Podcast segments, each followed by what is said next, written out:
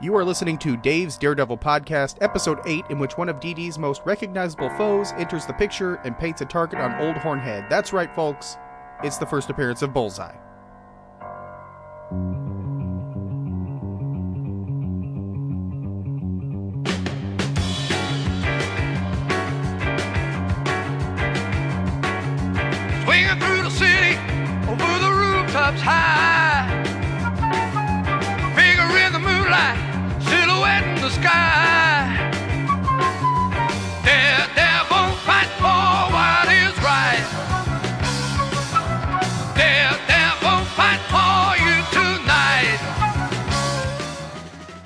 Welcome to another exciting episode of Dave's Daredevil podcast, the internet radio show without fear. I am Dave, also known as J. David Weeder, also known as the host of this show, in which I read Daredevil comics and talk about the good, the bad, and everything in between. This week is an exciting one, folks. One of the linchpins of Daredevil's stable of characters enters the picture, and it sort of begins the setup for our look at the Frank Miller material in 2014. Now, just to outline that coverage, since I got that on the table, um, so if you want to pull books, follow along, I'm going to be covering Daredevil 159 to 161, and then we're going to skip one issue, and then 162 to 191. I know what you're going to say, and you're right. Technically, issue 158 was Miller's debut as the penciler, and I know he doesn't take over as writer and artist until 168, but issues 159 to 161 and then 163 to 164, they're collected in a trade called Daredevil Marked for Death, which I loved. And I really wanted to talk about those issues. And, you know, as far as him being the writer, we also see Miller slowly take over the book, which, for a kind of a chronological study of a comic book, kind of a cool thing for discussion. Now, after 191, which ends the run proper, there'll be a brief five episode break to celebrate the anniversary of Daredevil, that being the 50th. And then I'll be looking at the graphic novel Love and War, and then it's Born Again, which will take us to issue 233. Now, think about this, folks Elektra, The Punisher, Bullseye, Karen Page at her lowest, and Nuke. I mean, if that doesn't psych you out for 2014, well, there's Captain America: The Winter Soldier, X-Men: Days of Future Past, Guardians of the Galaxy, Amazing Spider-Man 2. But come on, this is this is looked at as pretty much the definitive Daredevil material. I mean, I, if nothing else, I'm very excited because by the time this show ends its first year of existence, we will have covered a ton of solid Daredevil material. And that's only the first year. There's still a lot of stuff to cover. But enough on that because conjecturing about the future does not a good podcast make. Let's look at the here and now because we are about to read the debut story of a major character for Daredevil, the villain known as Bullseye. For the fans of the comic, this is exciting. For those who know Daredevil from the movie, Colin Farrell will not be appearing tonight. Sorry. Instead, we will be seeing a vicious madman who has a very natural, very deadly ability, and one who will have one of the most bitter, violent, downright nasty villainous relationships in comics. The closest thing I could compare it to is Batman and the Joker. I mean, even Luthor and Superman don't have such a personal and brutal adversarial paradigm, and yet, I have questions about this. Questions of validity of character, comparison to past villains, and more. So, this is an episode where I'm going to deconstruct the seed planted, as far as the character, poke around in the core, put it all back together so that when we go forward with the inevitable future stories featuring a Daredevil Bullseye conflict, we have a full frame of reference. So, all of that is coming up this week, but first, let's play a promo for another podcast. In this case, just one of the guys from the Two True Freaks Network, and after that, Daredevil number 131, the first appearance of Bullseye.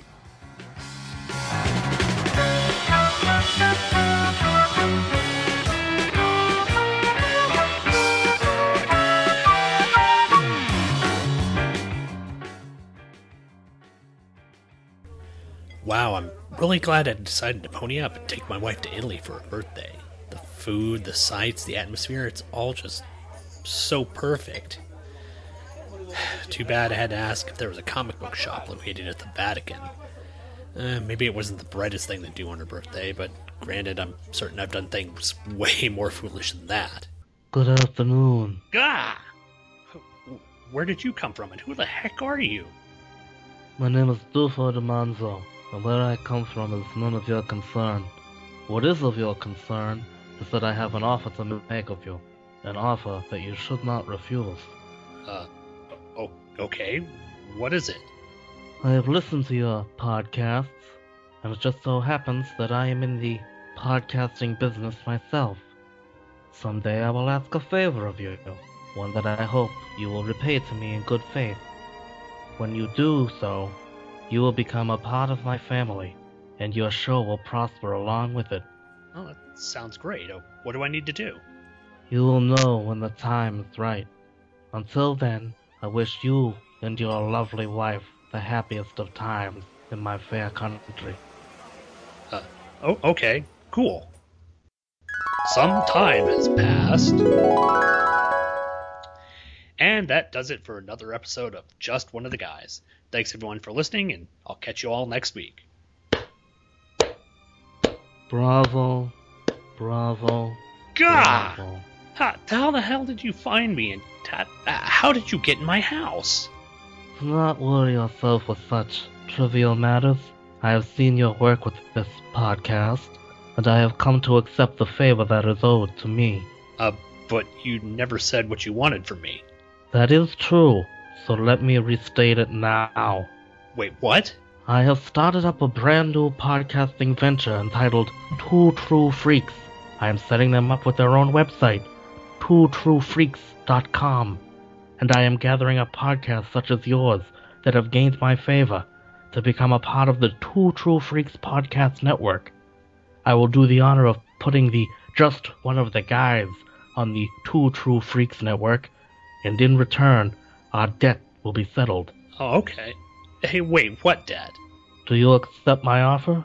Uh, sure. I mean, does this mean I'll get paid for the show finally? No. Oh, okay. Well, does it mean that I'll get some cannoli? Of course, the DiManzo family originated cannoli. In fact, we are known the world over for our stuffing of creamy fillings into tubes. Come check out Just One of the Guys every Friday at twotruefreaks.com.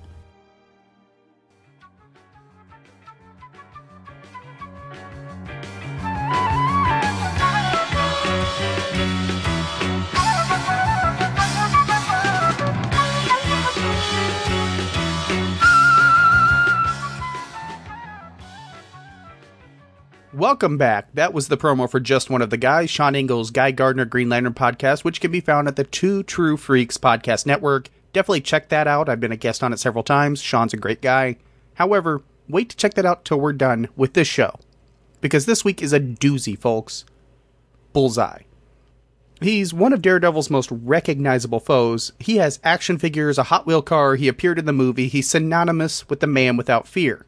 I mean, ask any casual comic book fan who Daredevil's arch nemesis is. Bullseye's name will likely be the first name thrown out. If not the first, definitely the second behind Kingpin. However, unlike Kingpin, who began as a Spider Man villain, Bullseye is wholly organic to Daredevil, and a better fit in some ways because Kingpin isn't going to be leaping across rooftops anytime soon. As we said last week, Kingpin don't fly. He's a plotter, he's a schemer, and when hands need to get dirty, he just makes a phone call and writes the checks. Bullseye has the physical realm down, and the two share similar costumes. In their base components, both wear bodysuits with masked hoods, which is kind of trivial, I know. But they serve different ideals. Daredevil believes in the system, or else Matt certainly wouldn't bother being a lawyer. Bullseye pretty much believes in chaos. Matt seeks justice. Bullseye is either seeking the almighty dollar or just the, the outright thrill of the kill. I'm not going to say that they're flip sides of the same coin, because I don't even ascribe that to the Joker and Batman or to Superman and Luthor. The villain has to come from not the direct opposite, but more opposite to the left a bit to work. Otherwise, they have no anima of their own. Um, and uh, let me explain that. The Flash and Professor Zoom would be a good ex- example. Barry, yes, I'm using Barry for this, is a do gooder based on his own moral code, which dictates that since he has these gifts, he should do unto others. Professor Zoom, or Reverse Flash, feels that since he has these gifts, he should be exalted by others. I know what you're thinking, and you're right. Dave, isn't that the opposite? Yes, however, Zoom came into his mental state because of the Flash and his heroics. Because of all that, Zoom has a vendetta against the Flash. To be an opposite, Zoom would come about his gifts in the same manner as Barrier, or a close equivalent thereof, and then set about his path based on his own accord. See what I'm saying? Opposite, but to the left. And if he was an opposite, Professor Zoom would move really, really slowly, and we have Turtle Man for that. But what does this have to do with Bullseye and Daredevil? Daredevil was granted his gifts by accident, where Bullseye, as we're going to see, has gifts stemming from natural talent from birth. Matt was inspired to do good by his father, where Bullseye came to his ideal through different path. And to be true opposites, Bullseye would have to have some type of physical flaw that becomes a unique strength. Um, look at a character like Echo, for example. That would be an opposite. Instead, Bullseye's at his physical peak. I say all of this in advance because the question that I ask myself when sitting down to talk Bullseye, the questions I have on the table is what makes him work? What has made him endure? And what is the nature of his adversarial relationship with Daredevil? So, strike perfect opposite off the list, and we can dive into this comic with a bit more of a clean slate because the idea of an opposite is the easy answer. And in podcasting and character studies, there are rarely easy answers, at least not when the material's good. So let's take a look at our comic this week Daredevil issue 131, which has a cover by Rich Buckler and Frank Giacoia, showing Daredevil hunched over the body of a dead man, a dart in Dee Dee's hand. Bullseye stands in the window over Daredevil's shoulder with another dart ready to be thrown at Daredevil, who thinks to himself that Bullseye has the drop on him. There's no way to save himself. Okay, so Colan isn't on the book. Let me get that out of the way up front. This still looks good, though. Buckler has a similar moodiness and a very Colan esque composition. The corpse on the floor looks like Alfred from Batman, though. I, I don't know if that's a good thing or a bad thing, but just a thing. And I don't mean Ben Grimm. But let's not wait any longer. Let's open the comic and take a look at Daredevil issue 131, which was the March 1976 issue. And the title of the story is Watch Out for Bullseye, He Never Misses. Written by Marv Wolfman, penciled by Bob Brown, inked by Klaus Janson, lettered by Joseph Rosen, and colored by Michelle Wolfman. And if you're wanting to read this, uh, instead of getting the original issue, you can pick up the Daredevil vs. Bullseye trade paperback. This issue is on Marvel Digital Unlimited, and in the brand new, just released Essential Daredevil Volume 6. The issue opens with a fairly random sequence in which Daredevil swings into action against a group called the Rocketeers. These ROM villains are robbing a jewelry store when Daredevil begins a fairly decisive beating on them, taking out the bulk of them with ease. But one tries to get away in his rocket car, and that's right, I said rocket car, when Daredevil whips out his billy club and makes a solid swing through the passenger side window and kicks the escaping enemy right out of the driver's side, leaving the car driverless to crash harmlessly into a street lamp. After the Rocketeers are rounded up, Daredevil talks to the newly elected district attorney and somewhat awkwardly Foggy's successor, who says that Daredevil is an asset to the city. Blushing Dee Dee thanks the DA for his kind words, and before we move to the next segment of the book, let's look at this bombastic opening. First things first, the Rocketeers have nothing to do with Dave Stevens' excellent graphic novel or the movie adaptation thereof. In fact, this comic predates that by several years. They were, however, ROM villains who wore suits that allowed them to fly and a bit of armor, some strength. However, let's call them what they are for this issue mincemeat. I mean, Daredevil just mops up the floor with them and he barely works up a sweat doing it. In fact, the first page is simply a splash page of Daredevil swinging on the scene. The second page is the beatdown of the bulk of the group with only one straggler. And then Daredevil swings through the car, and knocks the straggler out the other side. It's an action sequence worthy of Michael Bay. You know, the good parts of Michael Bay that please the eye, not the brain. Well, I guess that's just known as Michael Bay. Okay. Regardless, with nothing eloquent to say on that action beat, I will just leave it at that. That was a kick ass scene. Sure, it had nothing to do with the overall issue, but it opens the book with a bang, and that's commendable. Bob Brown actually holds his own in the issue, aided by Klaus Janson, who will be an important creator for us. The art is dynamic, it flows, and yet it's not Gene Colan. It does the trick, but it lacks a certain charm, a certain refinement that only Gene Colan brought. Also, we see some changes have occurred. Clearly, Foggy is no longer the district attorney, so where are Matt and Foggy earning their wages at? Let's take a look at that in the next leg of the issue. Matt Murdock makes an appearance at his new job with the storefront law firm, a job that he shares with Foggy since, well, all of that happened. A prospective new client, Miss Gilhart, comes into the offices to share her story of living in squalor with no heat or hot water and cockroaches. Matt decides to champion the lady's case and leaves to investigate, saying goodbye to the secretary Heather Glenn. Elsewhere, another villain, one hooked up to some strange machine, plots more plots that aren't important to our story as we move to another scene entirely. In a skyscraper office building, a bigwig businessman is sitting in his office when a paper airplane comes through his window. It's a closed window, I should note. The man named Honeycutt unfolds the airplane to find a note demanding $100,000 or he will die. And it's signed Bullseye with a target added for emphasis. Theatricality is important. Immediately, Bullseye himself comes into the office dressed in a black bodysuit and hooded mask with the stylized target on his forehead. Bullseye demands the money that he just sent the letter about, and when Honeycutt says that he doesn't have the cash, Bullseye throws a pin into Honeycutt's throat, killing him. And that is the very first scene with our fair sociopath, and a good place to talk about this a bit. We have our two intrepid lawyers working at a storefront office, which I like, because this really lets them crusade for justice and brings in kind of a special flavor of client, the innocent, the hardworking people. Now, notice I, I emphasized Heather Glenn because she's somewhat important, or at least she will be. Matt and Heather are going to develop a relationship, a sort of on again, off again, will they or won't they thing. Notice anybody missing?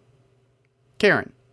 As I've pointed out, she has left to hang out with the Ghost Rider and be in his books, so she went from a man who dresses like the devil to a man who literally gets his powers from the devil. Don't ever say that Karen Page doesn't fall upwards. No, really, don't say it because that's not true. I mean, she's out of our hair for a bit, and the next time we see her, well, that's going to be awkward. But Heather is here, and she is. Well, okay, you know what? I think I hate her more than Karen because at least I grew to understand Karen. And at times I even saw her point of view. Heather is a drunken party girl who's going to go on to hook up with drunk Tony Stark, and that's her claim to fame. She's a notch in Iron Man's belt. But from that, let's go to the big show. Bullseye shows up. What an awesome debut. The paper airplane floating on the breeze right into the window. Now, of course, most windows on any high rise buildings are reinforced for wind and weather, earthquakes, all of that. The physics are impossible. But it looks cool, right? And then the man himself strides right into the office and kills Honeycutt with a pin to the throat. A pin to the throat, right out of the gate. Bullseye makes an impression with this, and it's a solid impression. He does so with style, which brings up the questions what makes him work? Well, that's easy to spot. Where characters that were good matches for Daredevil, at least in terms of a good fight, appeared half the time, they were goony looking, with goony plots. To demonstrate, allow me to take uh, any co opted Spider Man villains off the table. Let's look at the Matador. Yes, his acrobatic skills made him a good and formidable foe for Daredevil and gave us a good fight, but he was dressed as a Matador. 10 points from House Matador. Likewise, the Jester. He gave DD a run for his money in a physical fight, and in terms of strategery, he was awesome. Yet, he was a jester. And that just doesn't work. And I know, I know, it could be comparable to the Joker, but the Joker works because he is this madcap, crazy lunatic who has no limits. Villains like Stiltman were an odd match for Daredevil, and plotters were good for suspense, but not great for full confrontation. Just ask the Masked Marauder. And this was Daredevil's status quo for a long time. He himself was a good premise, with very few good enemies, which is why this book kind of limped along for so long. It had a great lead character. That's what kept it alive, but the villains kept it from being great. And then we get Bullseye.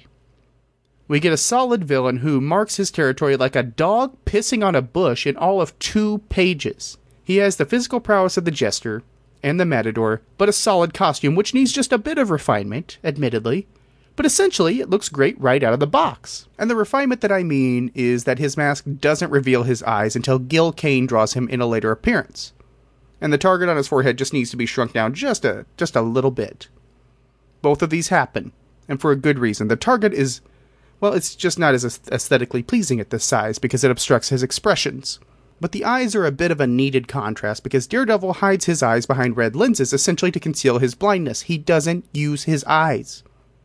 However, Bullseye's gimmick, his natural talent, stems from his vision and being able to see the target.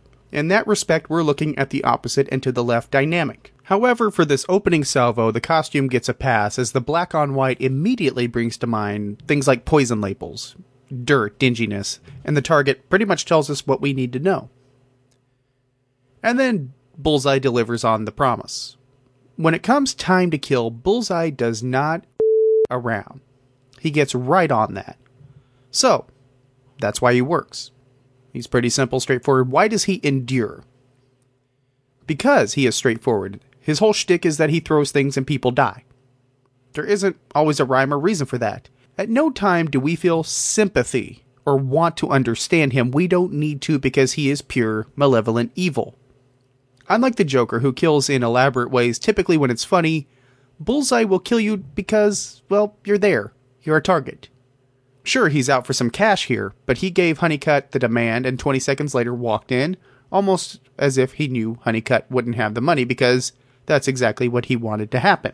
We don't always need complex villains with intricate backstories or flawed but empathetic villains. For every Ra's al Ghul and Lex Luthor, there's a story where their sole purpose is just to be evil, no matter how complex a villain exists to be an adversary for the hero. That, in all forms, is what a villain does. They confront the heroes. However, anything beyond that is just building on the foundation of the villainy, which takes many forms. For Bullseye, that form is just a straight up killer, with no real restraint, no desire for restraint. But where does he come from? What drives him? Let's see if we can answer that question. Let's pull the issue back out and continue. Matt is checking out Miss Gilhart's rundown building and learns that it is owned by Glenn Industries. Glenn. Catch that? Because Matt didn't. But, in the midst of examining the squalor, Matt overhears news of Honeycutt's murder over a radio and suits up to check it out. At the murder scene, Daredevil talks to Police Lieutenant Burt Rose, who isn't keen on Daredevil's interference with the investigation. In Burt's opinion, Bullseye is a straight up nut, which is why he dragged Honeycutt's body across the office and attached him to the wall and painted a target on the body and the wall together. But a reporter for the Daily Bugle named Jake Conover asks Daredevil to meet him at his office because he has some info on Bullseye. So later at the Bugle, Conover explains that his source told him that Bullseye was a soldier in Vietnam who got a little too into the combat. When facing down a Viet Cong soldier, the man who would become Bullseye ran out of ammo in his gun and just threw it at his enemy with deadly precision. After that, he went on to study many other weapons and develop his natural gift of marksmanship until anything in his hand would become a deadly weapon. Daredevil correctly deduces that Conover's source was Bullseye himself because you see, Bullseye is trying to make the extortion thing run. So he is doing his own publicity by speaking to the press and also making sure Honeycutt died as an example. So, Daredevil rubs Rose the wrong way. Let's look at that. I'm sure we're all crying into our pillows at night thinking about it. More importantly, we have Conover, who is a good vessel for a lot of exposition on Bullseye straight from the horse's mouth. Note, we never get the real name of Bullseye, just a backstory, and that backstory stays consistent with some variations on it. The variations come in the form of his childhood, which typically include an abusive father. However, Conover mentions that Bullseye was a potential baseball pitcher. That is later mentioned in subsequent stories. Supposedly, Bullseye was a major league pitcher for a short while. And in the midst of a shutout game where he's just knocking it out of the park, no pun intended, uh, allowing zero runs, Bullseye got bored. So the coach wouldn't pull him, so Bullseye beamed a guy in the head and killed him. He killed him because he was bored with the baseball game. Once again, pure evil. And he even works as his own public relations department. He sought out Conover to tell his story. He hung Honeycutt's body on a wall to add to his reputation so that the next victims would pay out more readily. He's putting the message out there that he is relentless and will do anything for a payday, though, and I don't doubt that he loves the money. I think the extortion scheme is a nice path to kill more people.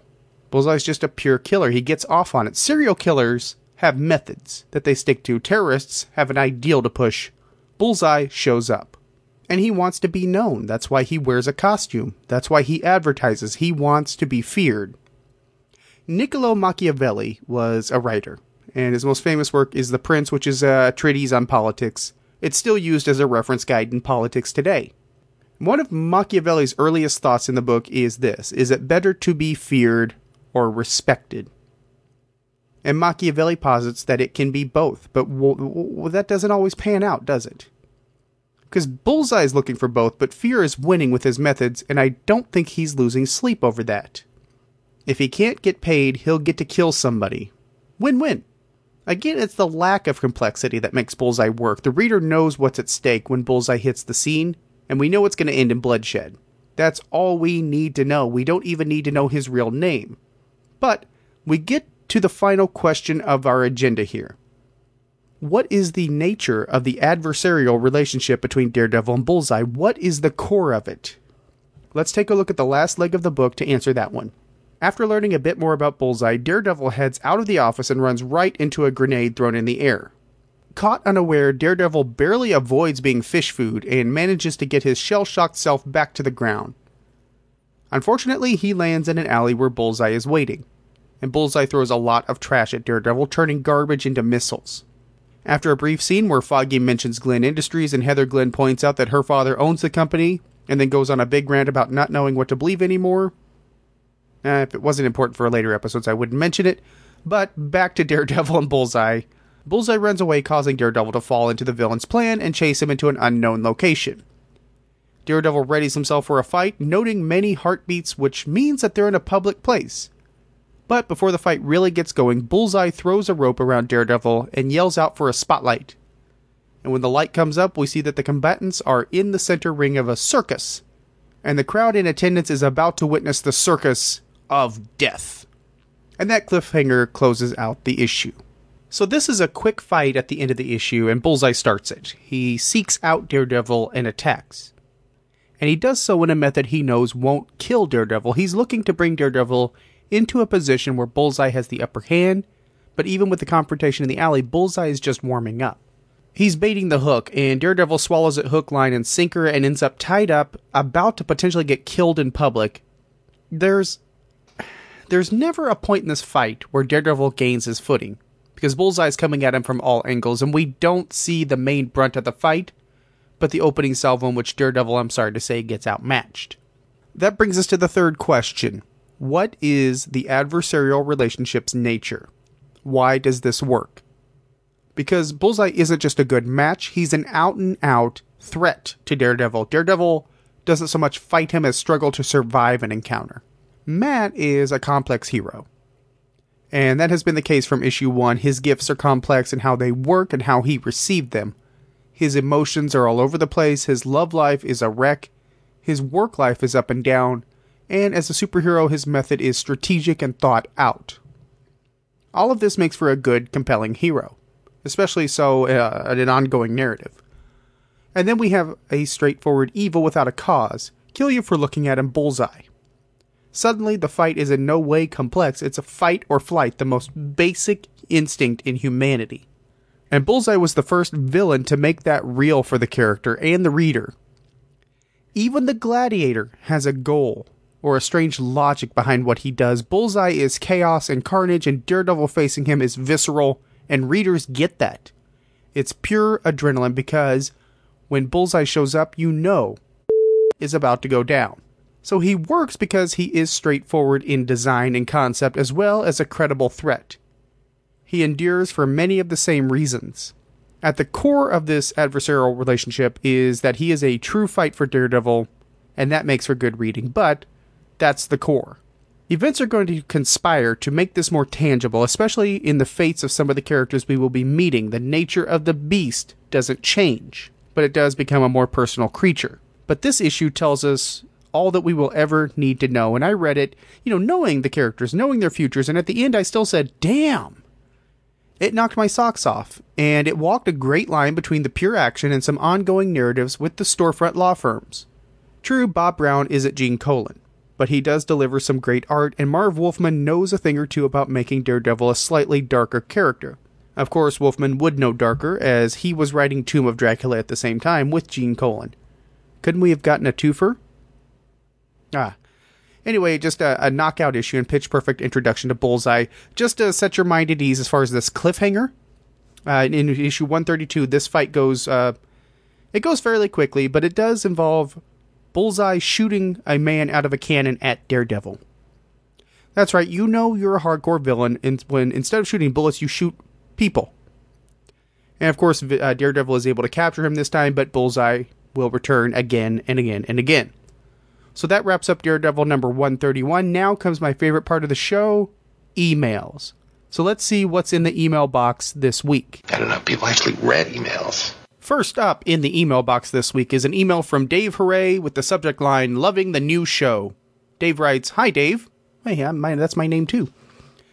I'm sitting here listening to the third episode at work and just wanted to write and tell you how much I'm enjoying the new show. I've listened to you on many of the other shows you've had a part in Pad Smash, Green Lantern's Light, New 52 Soups, etc. And, and I was excited when you mentioned you were going to do a Daredevil podcast. Having just gotten on the Daredevil train with Waid's run and currently going back and reading older material, your discussions on the early issues, particularly in regards to the conceptualization and development of the character and his look, has been really enjoyable and informative for this Daredevil noob. Looking forward to further episodes. Oh, and the opening theme song is priceless. It's got like an Iron Butterfly In-A-Gadda-Da-Vida vibe with Ron Burgundy-esque rocking flute line. Nice. Dave. Uh, thanks for the kind words, David. I do try to make sure that anyone can enjoy the show, from aficionados to people getting into the current stuff to people with a passing curiosity. And uh, just to let you know, the theme song is Man Without Fear by Icarus. I can't believe I've never mentioned this before. I uh, chose it because, well, I was looking at other music to use. Some of it went really dark, some of it went somewhere in between. You don't want to go overly heroic. Uh, but I latched onto that song because of that Ron Burgundy riff, because the song is all about having fun with the comics, which is the mantra of the show. It's what I come back to. So when you hear the theme song, you should be thinking, oh, this guy's about to have fun. We're about to have fun talking about Daredevil comics. No matter how dark the comic is, we're enjoying this. That's the goal. Um, Icarus, just to let you know, is a prog rock band, and I found out about them by way of Michael Bailey's views from the long box in his Happy Birthday Spider-Man series. But I immediately thought they were great. They did a whole the, the Marvel World of Icarus is a whole album of just Marvel related songs. It's all really, really weird and goofy. Very enjoyable album. But I'm glad that you like the theme music. Dave also put in another email, just adding uh, this is subject line says one more thing. And a nomination for the funniest line from a podcast goes to Gladiator looks like a member of Right Said Fred that got dropped into Thunderdome. Nice. What can I say? I just call them like I see them, and that was what I saw. I couldn't get I'm too sexy for my shirt out of my head for like a week. Thanks, Gladiator. Next up is an email from Russell Bragg. The subject line reads Episode 3 Thou Shalt Come a Gladiator. Uh, Russell writes Hi, guys. Wait, you're alone on this podcast. Great episode as always. Don't really have much to say about the comic. With your synopsis, I'm pretty clear on the issue. No problems understanding it, even without the comic in front of me. It's not my in my collection anyway. I did enjoy your Dare Foggy reference. I could really tell how excited you were that Daredevil was finally in the red costume. How many issues of Daredevil did he actually wear the yellow costume? Uh, answer that real quick, Russell. It was six. First six issues, and then the um, ASM number 16. So, in total, seven comics in all. Six issues of the regular series. Back to Russell's email. Why do you think they changed to the red one? Guess that's all for now. Deuces. They changed to the red one. I, I basically just, it was just aesthetic. You know, they wanted uh, something different. And they, Stan tells the story that they came in and said, Hey, what color would you, we want to change the color. What color would you like? And Stan's just like, ah, I choose red honestly, I think Wally Wood was like, well, we have a, dare, a guy in a devil costume. Shouldn't that be red? And they just kind of ran with it. There's no decisive story on exactly why they changed it, but those are the two, you know, the one that Stan tells and then my theory. And yeah, uh, my, my excitement level did change when we were in the red costume. It's more in familiar territory. The first two episodes were odd because it's not that we weren't reading Daredevil, but the yellow costume just throws me off. And that's probably because, you know, I was introduced to Daredevil in the red costume. I was familiar with that. That was my Daredevil. And it was wasn't until way later that I looked at the the yellow costume and said, "What the hell is that?" And but I just looked at it and like, "Whoa!"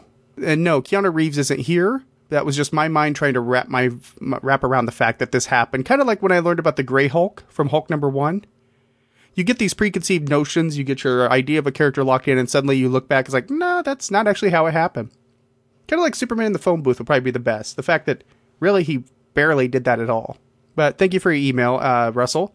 Next up is an email from Jason Sandberg, subject podcast feedback. Jason writes Dave, congrats on the first three swashbuckling episodes. Your decisive pacing and editing honors the swinging and swooping man without fear. I can contrast the wild, rollicking feel of Pad Smash with the tight format of the Daredevil shows. You are a man on a mission. The theme song creates the perfect mood. Why have I never heard this song before? I applaud your decision to jump non linearly, that's hard to say, from issue to issue, landing and pausing where you fancy, like a certain Avenger leaping from rooftop to rooftop. Colan, Miller, Wood, Waid, there's so much to look forward to. Keep up the good work, Jason Sandberg. Yeah, and the first the first decision I made, Jason, was I want to omit a lot of the in between issues and jump around and look at really important pieces of the Daredevil mythology before jumping into a long run with Miller. And that mainly because that meant missing some of the more frustrating Daredevil comics, like Daredevil going to the West. I'm sorry, but horses and cowboys don't feel like Daredevil to me. Also, skipping things like Man Bull trying to kill a couple of hippies. Yeah, that happened. Uh, but it also meant that I could jump into things like the Frank Miller stuff, which is pretty much required to an extent. I mean, that was something where I, when I started the show, I'm like, well, I'm not going to avoid that. Let's, let's put it as early into the show as possible And then, kind of without the 800 pound gorilla in the room, we can move wherever we want. But then we can look back at the older stuff again with a new perspective and balance out the dark and gritty with the fun. The reason you probably didn't hear from the theme song was it was kind of underground.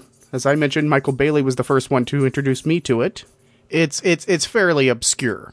So I feel I feel like a hipster saying that. I'm so sorry. In no way do I ever want to come off like a hipster. It, it I mean it would it would be something that I wouldn't find. So it's not like I was into them before everyone else. Moving on from that awkwardness, our next email is from Ian McGregor, subject your podcast. He writes, Hello, Dave. I'm loving your new Daredevil podcast. Your love of Daredevil really comes through, and it's a joy to hear. I look forward to each new episode every Sunday morning. Oh, Ian's making me blush. You mentioned that your definitive Daredevil artist was Gene Colan, and I was looking through his art in Daredevil number 26 on Marvel's Digital Comics Unlimited, and his art was gorgeous. I feel that he is overshadowed by contemporaries like Steve Ditko and Jack Kirby, and I wish he got more appreciation. Since you seem to be a fan of Daredevil in the Silver Age, what do you think of Frank Miller's work on Daredevil? For me, Miller's first run was my first experience with Daredevil, and his first run combined with Born Again, I do not include Man Without Fear because I cannot stand that story. Well, awkward. Is my definitive version of the character. Even though I do like the dark and grim Daredevil, I also like the brighter version of Daredevil. I like the Lee run, Kessel run, Kesel. What am I doing? I'm getting Star Wars references mixed in there. Sorry. Kesel run and ongoing Waid run. I'm loving this podcast and I hope it keeps going for a long time. Best Ian. Well, thanks to the power of wibbly wobbly timey wimey, I am looking at Miller's run, which I do feel is essential. And as I mentioned, it would be downright expected, which is why it's happening so early in the show's run. I mean, give the people what they want. I do like Miller's run a lot, um, with some caveats that we're going to be running into. I don't mind the Dark Daredevil. I don't have any issues with that. It's just when it's drawn out for no particular reason that I have an issue. Miller did not do that. And place very, very good money. It's a sure bet that the Karl Kesel run is going to be a part of the show. And I, I believe I have that penciled in for 2015. So to answer that last part of your your email, yeah, this is going to be going for a while. It's just, it's another run that I feel is mandatory. And, and, you know, talking about this, it's the versatility of Daredevil that I like the most. That we can do some of the dark stuff, some of the bright stuff, and just mix it up, and it's all organic to the character. That's an element of Daredevil that really is underappreciated. And Colan, yeah, he is overshadowed because when we talk about Marvel artists, Kirby's the first one that comes to mind. However, Kirby and Ditko, I could even throw in this, they were at the very forefront of the Marvel artists.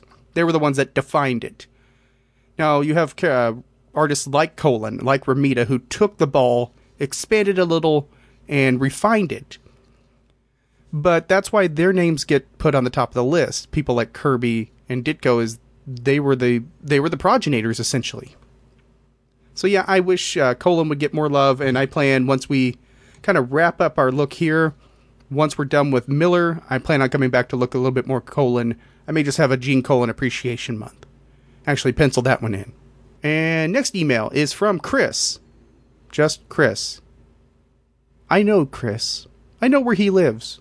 Chris was the best man at my wedding. But it's just Chris. His subject is Darkhawk meets Daredevil. And he asks, Are you planning on covering one of Daredevil's greatest moments with his appearance in Darkhawk number 6? Are you planning on focusing only on his monthly book? Well, Chris, consider Darkhawk number 6 on the agenda at some point, just not sure when. Again, kind of like the Gene Colan Appreciation Month, I may do a month of just Daredevil appearances in other comics. There's a lot I can do once the we get through this big chunk of Miller run, because once I'm done with that, I mean, that's a full year's worth of comics. After we're done with that, I do plan on jumping around a lot just to kind of divvy things up and, and switch it up a little. So I will throw that on the agenda. It's a special request. I feel like Casey Kasem. Here's Chris from the Midwest, and he's requesting Darkhawk number six. Well, Chris, here's your long distance dedication. It's a really terrible Casey case, and I apologize to everybody that just heard that. Um, and then we have another email from Mr. Russell Bragg. Subject episode four. You never forget your first. Yeah, I'm gonna admit I'm a little bit off on the email. Last week there was a segment of email that was recorded and then the recording went bad at a certain point so i actually just cut it back so i said you know we have a lot of emails and then there was only a few that's this is why. I'm catching up now. So i apologize for that. Just didn't come through in the editing. Anyway russell writes hey dave another great show. This one intrigued me because i had no idea matt pretended to be his own twin brother. I then think about it and tell myself how could i know that since i don't know much about the character? Fair. I probably shouldn't argue with myself. While listening, I was taken back to a Brady Bunch episode where Peter meets a guy who is who is his exact double. They switch places and comedy ensues. I guess this is a little or a lot different since Matt is only one guy, but that's where my mind went. I'm really enjoying the podcast and love that I'm learning more about Daredevil. Hope to learn more in episode 5. Peace. Which is funny because this is episode 8. Wibbly wobbly timey wimey. By the way, I am kind of crunching some of that time down. A three week lead was a bit too much. I felt a little out of touch because I was six episodes ahead writing the show, three episodes ahead recording it. It just. I tightened just a little bit, so I'm about two weeks ahead now, all in all. Uh, but Russell, Mike Murdock is one of those inside jokes among Daredevil fans. It happened, it was charming, but nobody talks about it at length because it was also, I mean, admittedly kind of goofy. And I just realized you watched a lot of Brady Bunch as a, as a kid because you made a comparison to the Brady Bunch on a Pad Smash episode. So I challenge you, Russell, to compare and contrast comic book tales to Brady Bunch episodes as often as possible. And you know, arguing with yourself can be productive. Just don't rule it out, but don't go Gollum either. Uh, next up is an email from W. Blaine Dowler. Subject line is just thanks. He writes, Hi Dave, thanks for the kind words and the plug for my X Files podcast and the episode released today. I have been listening. Loving that show. My plan is to have listener feedback and off week supplementals for that one. Also, the comic book podcast pilot season I mentioned is up and running. Today is day 8 of 14, featuring the second episode of the Nick Fury Agent of S.H.I.E.L.D. read along podcast if you're interested in catching it. Actually, kind of peaked. Uh, I'll talk about that in a minute. Uh, Blaine's email continues You may also enjoy the Thursday selection Daredevil's Advocate, where a guest and I argue. I maintain that Daredevil is the greatest comic book character ever, and my guest argues for his or her top choice. Last week was fellow podcaster Adam Graham arguing on behalf of Captain America, and this week will be a friend of mine named Anthony Stouffer making his podcast debut to argue on behalf of Iron Fist. Signed Blaine. Iron Fist versus Daredevil, really? I mean, I know Daredevil's a second stringer, I've accepted that, but until Ed Brubaker got his hands on Iron Fist, the guy was just a master of kung fu ripoff in green pajamas. Never let it be said, though, that Danny Rand couldn't turn a buck. I mean, he and Luke Cage made a nice career out of superheroing, and sadly, pilot season will be over when this airs. However, I hope my vote for the New Warriors didn't end in vain, because that book was actually oddly part of the evolution of the show.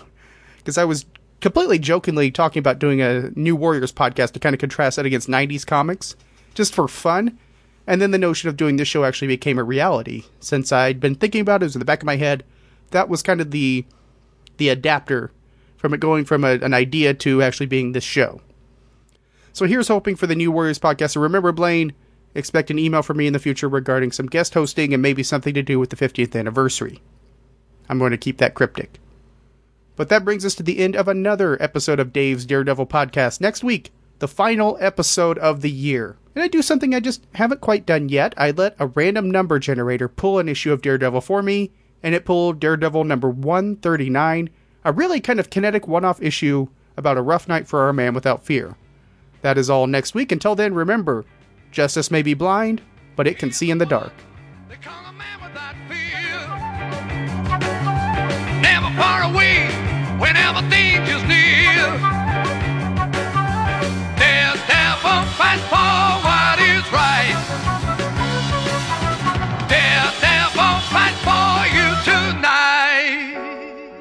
Dave's Daredevil podcast is a Nat World production. The show's archives can be found at daredevilpodcast.com.